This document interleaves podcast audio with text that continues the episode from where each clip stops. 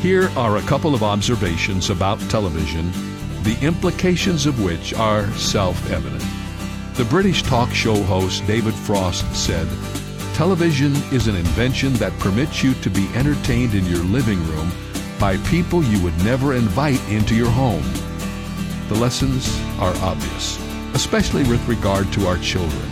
Watching television is an invitation to be influenced by whatever we see.